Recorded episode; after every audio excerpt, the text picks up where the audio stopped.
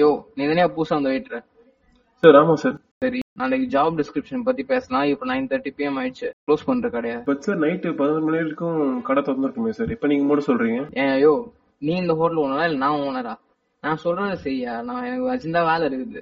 நான் போய் ஒரு பர்ஃபெக்ட் வரேன் அதுக்குள்ள ஷட்டர் மூடு. சரி சார். ஏய் உன்னை ஷட்டர் தானே மூட சொன்னான். யார் இந்த வயசான ஆளு? ஆளு பேரு ஆளுக்கும் சட்டைக்கும் சம்மந்தமே இல்ல.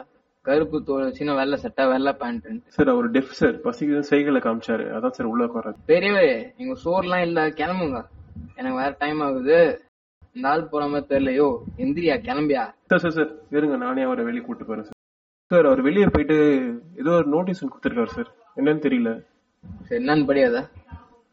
Restaurant disciplinary notice from central board sir நம்ம ரெஸ்டாரண்ட்டுக்கு twenty five thousand penalty sir.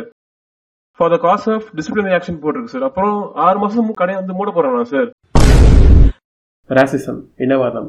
Seventeen seventy ஒன்லேருந்து இப்போ வரைக்கும் நடந்துட்டு இருக்குது இப்போவும் அந்த சாயல் நம்ம மேலேயும் இருக்கு. இந்த ராசிசம்ன்றது எப்படி ஆரம்பிச்சதுன்னா தன்னை விட வசதி கம்மியாக இருக்கின்ற ஒரு காரணத்தாலையும் தன்னை விட கருப்பாக இருக்கின்ற ஒரு காரணத்தாலையும் தன் மொழியை விட வேற மொழி பேசுகிறாங்கன்ற ஒரு காரணத்தாலையும் place of birth dressing sense skin colour எல்லாமே லாங்குவேஜ்லேருந்து எல்லாமே வேற மாதிரிக்கின்ற ஒரு காரணத்தால் ஆரம்பிச்ச ஒரு விஷயம் தான் இந்த ராசிசம் இந்த உலகத்தில் பாதி பேருக்கு மேலே அந்த ராசிசம்னால பாதிக்கப்பட்டிருக்காங்க. ஈவன் ஸ்கூல்ஸ் ஹாஸ்பிட்டல்ஸ் டெம்பிள்ஸ் காலேஜஸ்னு நிறைய பிளேசஸில் இன்னும் அந்த ராசிசம் இருக்குது நம்ம பெரிய ஆள் நினச்சிட்டு இருக்கோம்ல.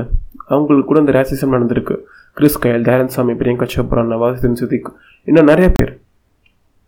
பட் ஒரு விஷயம் நம்ம அப்பா அம்மா ஜென்ரேஷனை விட கம்பேர் பண்ணால் நம்மளோட ஜென்ரேஷன் கொஞ்சம் கம்மியாக தான் அஃபெக்ட் ஆயிருக்காங்க பட் இன்னமும் இந்த ராசிசம் இருக்குது இப்போ கூட நம்ம இந்தியாவில் எல்லா இடத்துலையும் ராசிசம் இல்லாத இடமே கிடையாது.